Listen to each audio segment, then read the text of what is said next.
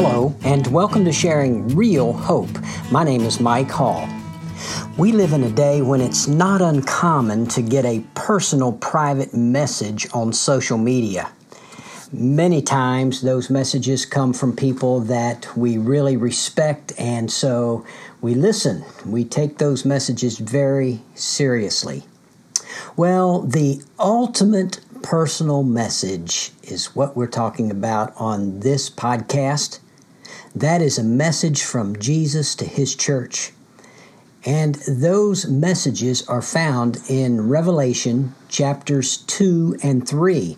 They go to seven churches, and those are seven literal churches geographically located in what is today modern Turkey, uh, called Asia Minor. And those seven churches were uh, kind of in a horseshoe uh, shape uh, the the cities were. It was along a an ancient postal route, and uh, each of those seven churches got an individual message designed just for that particular church. But the number seven, as we've studied on previous podcasts, is is a special number in God's economy it represents fullness, completeness. And so that those messages were not meant just for those seven individual local churches, but rather for the entire body of Christ, for the for the full church. And so we're looking at them from that perspective. We're looking to see what God has to say, not only to those churches in ancient days, but to the church of Jesus Christ down through history. So far, we've looked at the message to the church at Ephesus, where God said essentially, Great job, but you've left your first love. You need to come back and repent. And then he talked to the church at Smyrna. And that church was, we found out, a persecuted church, but a purified church not perfect. There is no church that's perfect, but it was purified, and there was no uh, warning, no condemnation, no judgment. They were only commended. And you know, when suffering comes, suffering tends to purify the church at Smyrna. And then we studied the church at Pergamum. And that church uh, was commended for holding fast and for being faithful, and that the majority of them were that. But there were a few that were uh, that were tolerating wrong teaching and and listening to wrong teaching. There were some that were compromised, and God sent a warning to them about that. And and I would refer you back to the previous podcast uh, if you haven't listened to that already. Now we come to the fourth church. Uh, uh I'm sorry, the, the, the, yes, the fourth church, and that would be the church at Thyatira. And the church at Thyatira uh, was a church. We're as we're going to find out that was that was headed down the wrong path for sure. The Word of God says in Revelation chapter two, verse eighteen, this: "And to the angel or the messenger or the pastor of the church in Thyatira write." The Son of God, who has eyes like a flame of fire and his feet are like burnished bronze, says this. Now, that was the greeting, and that greeting was not encouraging at all. Uh, we've studied previous greetings where the greeting was encouraging, and all of these greetings are taken from the vision of the glorified Christ that John had in chapter 1 of Revelation. And you can go back and study that and listen to the podcast about that. But but uh, this particular one, taken from that uh, that vision of the glorified Christ, is not uh, encouraging, but rather it is it's frightening. There's a warning there. Uh, he, the one that's greeting them is one has that has eyes like a flame of fire. Those are laser-like eyes that that look right into the very heart and soul of someone that all-knowing, that omniscient look of of uh, of Jesus Christ, and his feet are like burnished bronze, and that, as we have studied earlier, is uh, bronze is a sign of judgment. It goes back to the Old Testament tabernacle where the altar of sacrifice was bronze. That that was a place of judgment. They were sacrificed animals were sacrificed for sin. They died for sin, and so Jesus is in that mode of of uh, of judgment here later on in Revelation, he talks about uh, feet that trample out the grapes of wrath, uh, and he's talking about uh, judgment and blood being shed in judgment because Jesus is stepping on them with his feet, so to speak. And so here they know that something is is coming, and it's not going to be fun. But there is an initial uh, commendation here, verse 19. I know your deeds and your love and faith and service and perseverance, and that your deeds of late are greater than at first. And so here he's saying, yeah, you have some some good works, some good deeds. There's some love going on there. There's some faith and service and perseverance or steadfastness, and and you're even growing in it. It's greater now than at first. So, so there's there's some good things going on. But verse 20 says, I have this against you that you tolerate the woman Jezebel, who calls herself a prophetess, and she teaches and leads my bondservants astray, so that they commit. Listen to this: acts of immorality and eat things sacrificed to idols, idolatry. I gave her time to repent, and she does not want to repent of her immorality. Behold, I will throw her on a bed of sickness, and those who commit adultery with her into great tribulation, unless they repent of her deeds. And I will kill her children with pestilence and all the churches will know that I am he who searches the minds and hearts, and I will give to each one of you according to your deeds. And so uh, there's a lot there, but he's basically saying uh, this woman that he called Jezebel. Now, the chances are her name was not Jezebel, but he's referring back to the Old Testament uh, daughter of a king who became the wife of, of Ahab, and she was uh, a ruler over Israel, and she was a terrible, nasty woman, led Israel into uh, idol worship and, and into all sorts of bad things.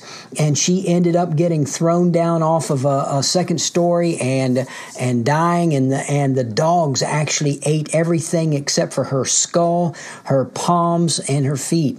And uh, and so that was uh, according to a prophecy. And and and uh, this was a terrible woman. And so this woman here that is called herself a prophetess. She was a teacher there. Uh, what was she doing teaching there in that church? She was a teacher and she was leading them astray into this false doctrine that brought them into not only believing but acting out immorality. And God said, If I've given her time to repent, she doesn't repent, I'm going to throw her. All right, she's in bed, I'm going to throw her into a bed of sickness and death, and I'll kill her children. And what that meant was the people that follow her, that are, that are going along, I'll kill her children with pestilence. Literally, I'll kill her children with death. There's a double thing there. I'll bring death with death to them. And so uh, Jesus is saying this I'm not going to tolerate this kind of stuff in my church. I am not going to do it. You don't deal with it, I'll deal with it. But then he says, to those that overcome, that don't hold to this teaching, that don't hold to the deep things of Satan, and that's what he said this all is all about. They, they went into the deep things of Satan. He says, uh, if you overcome, then I will bless you. Uh, and the overcomers are the are true believers. You will rule with Christ, and I'll give you the morning star. And according to Revelation 22, 16, that's Jesus himself, the very presence of Jesus. They'll be in the presence of Jesus. And so this is a, a church where, um, uh, where, where the majority of people, it seems, are going down the wrong path, and there is the minority who are doing the good works and are still being faithful. Well, then we come to, to the uh, fifth church, and that is the church at Sardis in Revelation chapter 3, verse 1. To the angel of the church in Sardis, write? He who has the seven spirits of God and the seven stars says this. Again, taken from the vision in chapter 1. The seven spirits of God most likely relates back to Isaiah 11 2 and Zechariah 4, verses 1 to 10, where it talks about the seven spirits, and it actually is a the sevenfold ministry ministry of the Holy Spirit, the fullness of the Holy Spirit. It's a way of talking about that third person in the in the Trinity. And Jesus said, "I'm going to go away personally, but I'm going to send another comforter of the same kind, the Holy Spirit who will be with you."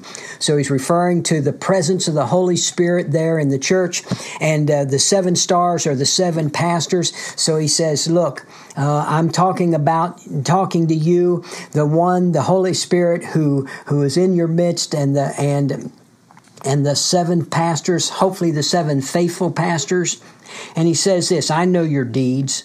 Empty deeds is what they are. You have a name, a reputation that you're alive, but you are dead. Right up front, he says, Church at Sardis, you got this reputation. You're doing some deeds, but they're empty deeds, uh, maybe social kind of things with no gospel. Uh, but but you're you're just kind of doing it for the for the uh, reputation, you know, for the praise of men, and and and you're dead. You're spiritually dead. That's what he said. Wake up and, and wake up and strengthen the things that remain. So this begins, but there are a few people there still are few people, verse 4, in Sardis who have not soiled their garments, and they will walk with me in white, for they are worthy. There, so the majority of the people, the church in general, is a dead church. It's it's uh, as one pastor put it, Pastor John MacArthur. It is the church uh, uh, of the tares, not the church of the wheat, but the church of the tares, referring to the parable of Jesus. The tares are the false, false believers, people that are not truly born again, that are not truly saved. This is a church where the majority, the vast majority of the people attending this fellowship aren't even saved. They're dead. They're spiritually dead. And so Jesus gives a message to the believers. He gives them five steps to see a revival, an awakening, a renewal of this dead church, a resurrection of this dead church. And the first step is wake up. In other words, be sober, alert, and aware of the situation. Take heed to what you're in. And then he says, strengthen the things that remain. In other words, work with or build up the, the, the few good things that are there. See what's there and begin working with them and building them up. Then, number three, remember. Remember what you have received and heard. Remember the doctrine that was preached to you, the right things that were preached to you. Uh, remember that. And, and, and in more than one place in the New Testament, uh, believers are told to remember. And then the next thing as it says, and keep it. In other words, keeping it would be to Act on it, obey it. Remember the doctrine you taught, the good things that you've been taught, and begin to act on those and obey. I remember the uh, the revival that happened there in Israel when when they were beginning to return from the seventy years of captivity, and and Ezra and others got up and for six hours they read the scriptures, and there was a great revival that happened there out of the scriptures. Remember the word of God, then act on it and obey it. And number five, repent turn from the wrong direction and turn to right living. And through that, you'll see revival, renewal come to this dead church where almost everybody in the church, the large majority, aren't even believers. And there are churches like that today where there's maybe a few that still uh, hold to the right thing, but the majority of the church is dead. And then he gives a, a good final conclusion. He says, Those that haven't soiled their garments, those that are overcomers, they'll walk with me in white, white robes, for they're worthy, and they'll be clothed in white garments. And, and he says, I won't erase your name from the book of life. And, and for true believers, that never, ever happens. So he's not threatening to do that. He's giving them an encouragement there. I won't erase your name from the book of life. And so I hope that, that in this quick, little uh, uh, short podcast that you're beginning to get the idea that in each individual church God, the Lord Jesus Christ, has a message for his for his churches. He sees us, he knows us, and he has that personal message. Well, we have two more churches that we're going to look at, uh, churches number six and seven, on the next podcast. I hope that you'll come back and listen. Until then, God bless. Thank you for listening to this edition of Sharing Real Hope. We hope that you were encouraged in your walk with Christ by what you heard please take a moment to email us with your questions, prayer requests, and comments. Our email address is sharingrealhope at gmail.com. Again, that's sharingrealhope at gmail.com. Or you can visit our website at sharingrealhope.org. Until next time, keep living in and sharing real hope.